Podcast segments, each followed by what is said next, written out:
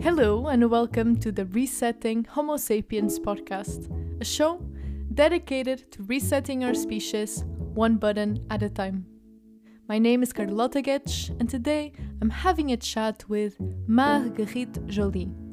Maggie is an IE University exchange student who, when she was only 17 years old, started an organization called Sans Cheveux, Cent Sourires in English, Without Hair, A 100 Smiles, to support fellow Homo sapiens on their journey of dealing with alopecia areata. Together, we explore Maggie's experience of dealing with this condition, as well as her journey of starting this organization. We just want to be hugged and loved, and we just want someone to tell us it's gonna be okay, I'm here for you, and yeah, just be loving my name is Carlotta Getsch, and this is the Resetting Homo Sapiens podcast. Welcome, Marguerite. It is an absolute pleasure to have you here on the Resetting Homo Sapiens podcast. I guess the first question I have for you is Were health, well being, and happiness always a priority in your life? Can you tell us a little bit about your journey? Well, first, thank you very much for welcoming me here. I guess happiness was always a priority, even mm. though I was struggling to actually feel happy when I was younger. Why? Uh, because because uh, you know I've not always have the best friends, mm. uh, and also I was really struggling with self confidence and yeah, having a lot of dark thoughts and a lot of struggles. So yeah, sometimes I had to struggle feeling happy and being like, okay, I'm happy with my life but if i'm being completely honest uh health and happiness and well-being sorry um i mean these two they were not a priority for me. Uh i let my health down so many times. I made a lot a lot of mistakes for that. I struggled sometimes with food thinking that you know if i stopped eating or if i ate a certain way i would be skinnier and thus you know more attractive mm-hmm. to men and so my whole like yeah when i was younger i mean i'm real i'm still pretty young but you know like younger yeah. um i was really dependent on what men mm. or like my friends were thinking about me and about how i looked so i would put my health and my well-being on hold just to correspond to like the standards that were in place Mm-hmm. And I know because you told me that you have this very extraordinary event that had some consequences. So I don't I want you to tell that story and under the light of this question of how that shifted your journey of well-being and happiness.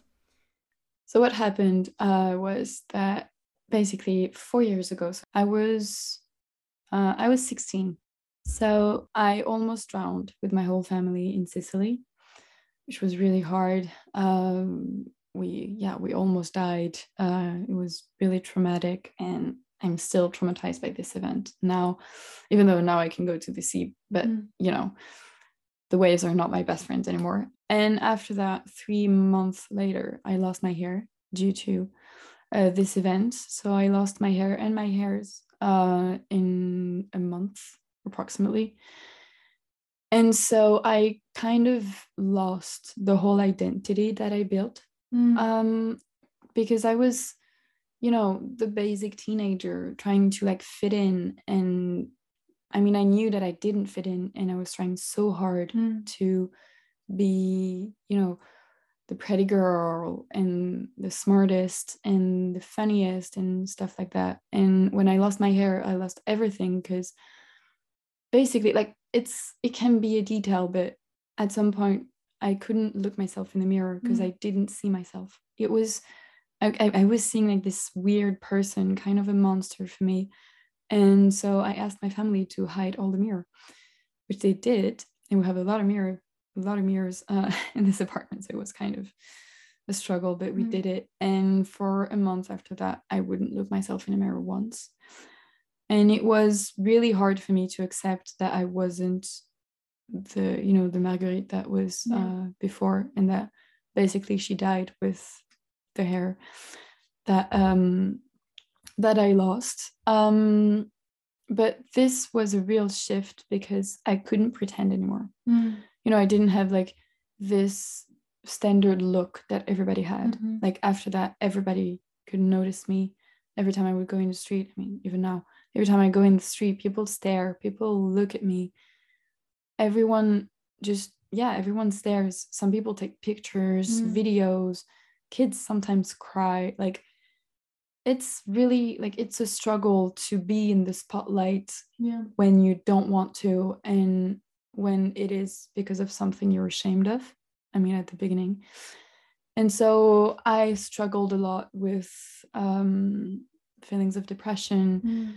And also, I had a heavy treatment to um, help my hair grow back, which didn't work, obviously. So I had all of these things going on, and I was Can just, you, for the people that are not familiar, this condition is called alopecia. yeah, it's called alopecia. So basically, it's when you lose uh, chunks of hair um, due to a high period of stress Mm. or a trauma, or it can be genetic. And no one else in your family also had the no, same. No, no one, no one has that. But uh, it's like it's actually something like for like the main part of people who have alopecia, it's only like some holes that you have. Mhm. I have the most severe um, form because I have nothing. Um, but yeah, um, it's just I had to find myself again, and I really had to um, deconstruct all the beliefs that I had Mhm. and to find myself and find my true self because I couldn't hide behind my hair, behind my looks, or, you know, hide in the crowd. So I just had to figure out who I was and who I wanted to be. Mhm. And I actually realized with all the people staring and with all the comments that I had that I couldn't live live in a society that was that superficial and that focused on looks Mm. and standards. And whenever you don't correspond to all of that you're just seen as a monster. And like Mm. there's so many times people just were like oh you're a monster. You should go back to your house and stuff like that. And I was just like oh nice. Nice meeting you too. And now, how old are you?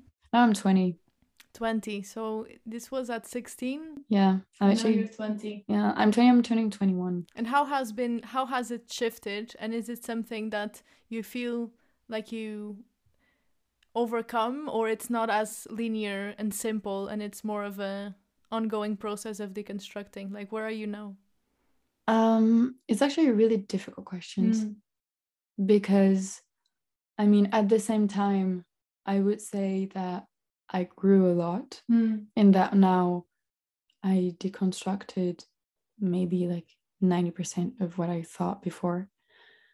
But it's not linear because, you know, like f- during the whole year, like for example, right now, Yeah. uh, we're in the beginning of December, and this is the period where, like, four years ago, I lost my hair and I was going through the whole process. So, you know, all the memories come flooding back, and it's kind of, you know, it's a challenge to actually grow and to accept the past and not live in it, you know. So, I would say that I made a lot of progress in that now I completely stopped, not completely, mm, 99% stopped uh, caring about the stares of people, which were really hard back then. And yeah, I would say that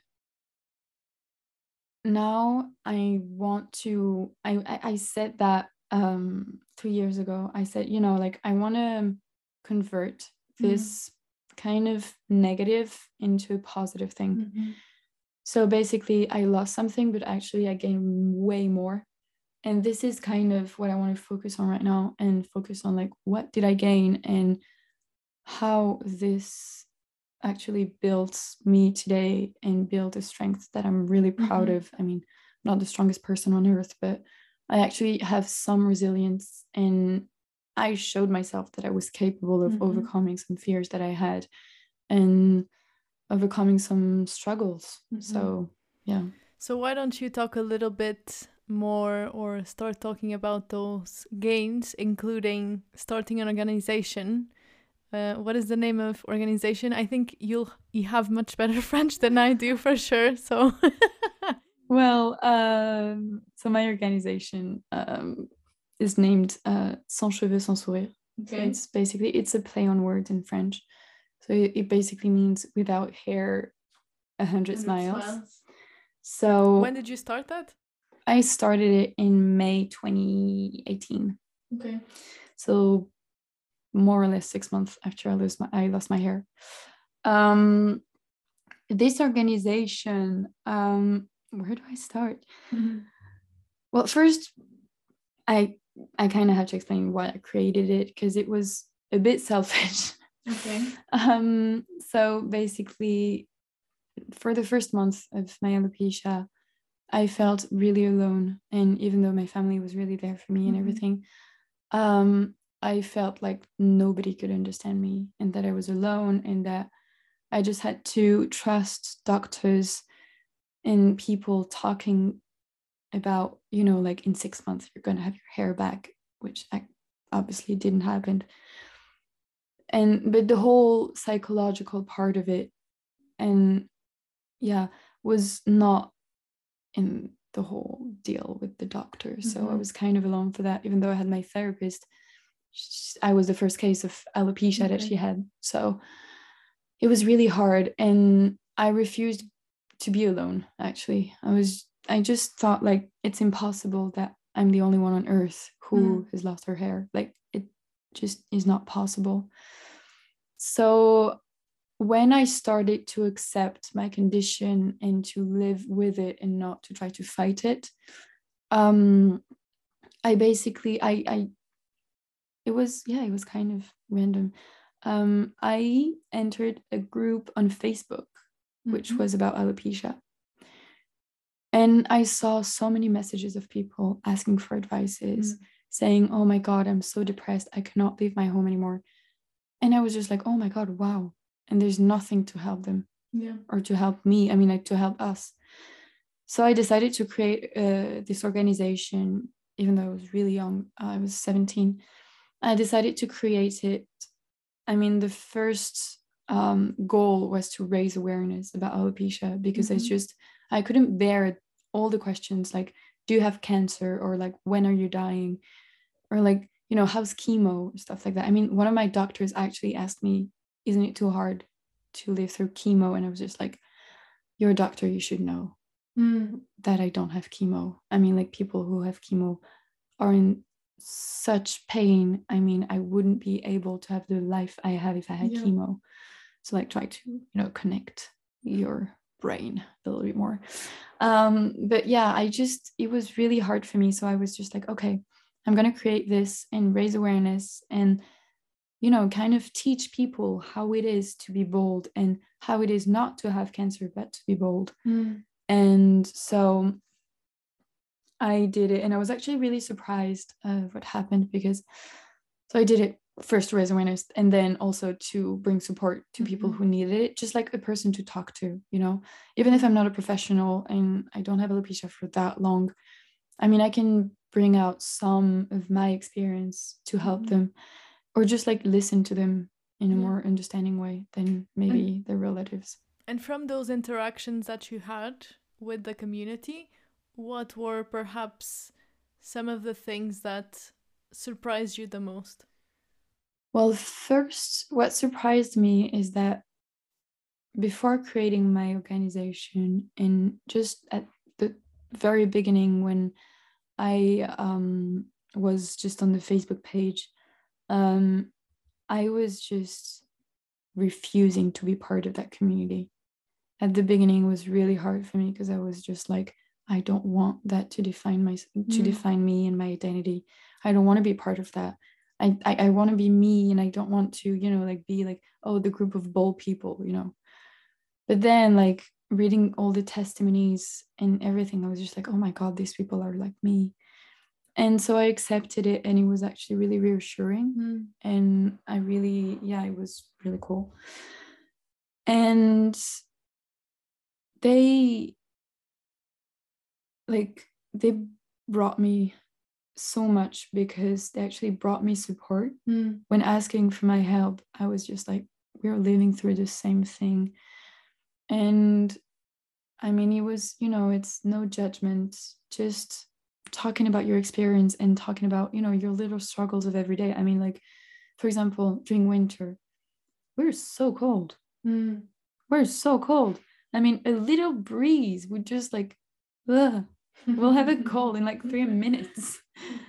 And so we just talk about that, like, oh, what beanie brand are you using? Or like, what are you using when your skin is so dry that it hurts? Mm. Or like, do you use sunscreen or stuff like that? And just this and us exchanging our treatments or how our doctor talked to us or stuff like that was just so reassuring because I felt like I was not alone.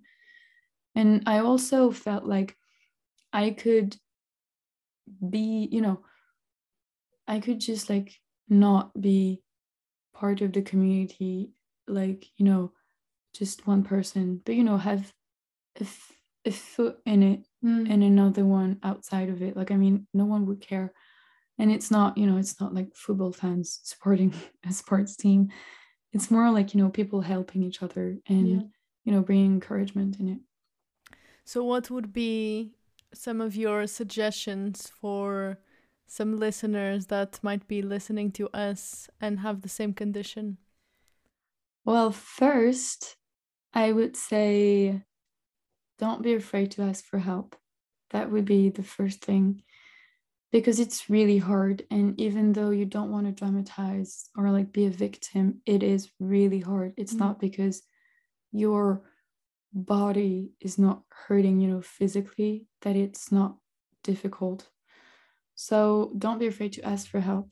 Please go see a therapist Mm-hmm. because even though you feel like you're handling it really well, and I'm sure that some of these people are, you still need some psychological support Mhm. and some professional help because sometimes, you know, you you're gonna have some you're gonna have some feelings and some thoughts that are really difficult to deal with, and there's not a lot of people that are going to understand that because they're not living what Yeah. you're living. And I mean, my mom told me that so many times. She told me, like, I'm trying to support you the best I can, but I will never be able to understand exactly Yeah. how you feel. And also, I mean, like, try, like, if you feel like it, try to talk to people who live the same thing. Mm-hmm. Um, it's not a shame. And if also, like, yeah, if people try to shame you for not having hair or for losing your hair, then these people just have problem with themselves. They're not you. So just focus on your well-being and yourself and talk to people about it because the more you talk about a trauma, the less it is a trauma. Mm-hmm. And for the people who haven't lived through this condition, what would be your recommendation? First, don't judge a book by its cover. Mm. Um, that would be the main one. And also, I mean, if you guys want to help people who have alopecia, don't be afraid to ask questions. Of course, ask first if they're comfortable with Mhm. answering answering your questions, but don't be afraid to ask questions because I mean, I- I'm just talking about my personal case, but when people come to me and just are just like, "Oh, can I ask you a question?" Mm-hmm. why do you lose your hair? Is it, you know, like political or something? Yeah. I would just answer, and I'm really happy to answer because it means that these people are curious and are not, you know, just following Yeah. the cliches and the stereotypes. So don't be afraid to ask questions. And if someone who has alopecia comes to you and is like, oh, someone stared at me today and it was really hurtful, don't be like, oh, it's nothing. He's an asshole. Mm. Like, we don't care about that. We just want to be hugged and loved. And we just want someone to tell us it's going to be okay. I'm here for you. And yeah, just be loving and not judgmental at all because these kind of things are not easily understandable, Mm-hmm. but they're still hard to live with. Mm-hmm. At the end of the day, acknowledge the human being on the other side and not the cover, right? Exactly. Mm-hmm. Exactly. Just, yeah.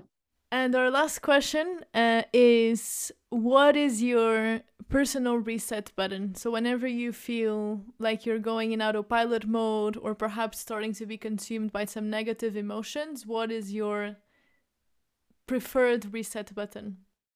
Actually, for this one, it has nothing to do with alopecia. yeah, it's having a wig. No, um, it actually is writing. I write mm. a lot. I write novels, I write poems. I'm not even saying that they're good. I mean, I don't even care. It's just, you know, taking a piece of paper or my computer, whatever is the nearest, and just write and write whatever comes through my mind. And I will never read that back. Mm. I will never like try to understand what I thought or what I felt. I'm just writing. So I have like multiple notes on my phone like me writing random things like in the metro stuff like that like phrases or mm-hmm. you know full poems that i would write at 5 a.m when i can't sleep mm-hmm. and yeah to me it's just it helps me concentrate on what's really important and yeah because we live in that world in a world that never stops yeah i think I resonate with the writing one, and I think it's uh, at the end of the day, it's about sitting down to acknowledge how do I feel and what is real. Yeah. And I think that's a very powerful exercise of what you're saying of not even trying to judge, to understand, just letting it flow, letting it get out of you. But it's really like getting out of autopilot mode and saying, okay, what do I believe in? How am I feeling? And also, like, there's this thing, like, I mean, from my personal case, I'm a weirdo like you know no but like when you first meet me you just what is wrong with that person? Mm-hmm. like she is bold which is weird for a woman. What the hell is going on here? And you know like you don't have to be you know in a box. You mm-hmm. can just be in multiple boxes. And like i feel like writing is a great way to express the fact that you're not only one type person you're like multiple types because we're all really complex and we all have multitude layers mm-hmm. like onions um, to our personality and our traits and i think that this is the most important part just like focus on the fact that you can do multiple things and mm-hmm. be happy like you don't have to be defined and to be in a box and to be you know like only one person. Mm-hmm. You can have nine lives. I mean, cats do it. Why not mm-hmm. us? Yeah, absolutely. Now you're making me think about this concept of identity and how it shifts and how it is a constant self construction and iteration process. Yeah, absolutely. It's not something that's fixed. Mm-hmm. Well, thank you, M- Maggie. Uh, it was an absolute pleasure to have you here. Uh, thank you for sharing your story, and I hope that we touched some hearts today and opened some eyes. yeah, me too. Thank you for having me.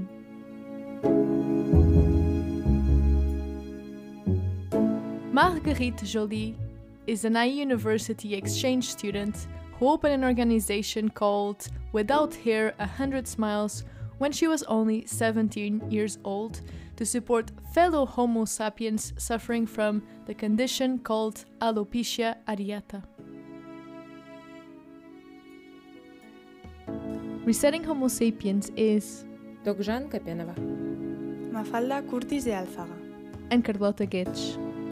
Our lovely theme music is composed and produced by Nachi, an awesome member of the University Music Club. Support for the Resetting Homo Sapiens podcast comes from the University Center for Health, Wellbeing and Happiness. You can find more about them on Instagram at IE underscore wellbeing underscore center. And you can find more about us on Instagram at Resetting Homo Sapiens. Thank you for listening. Bye.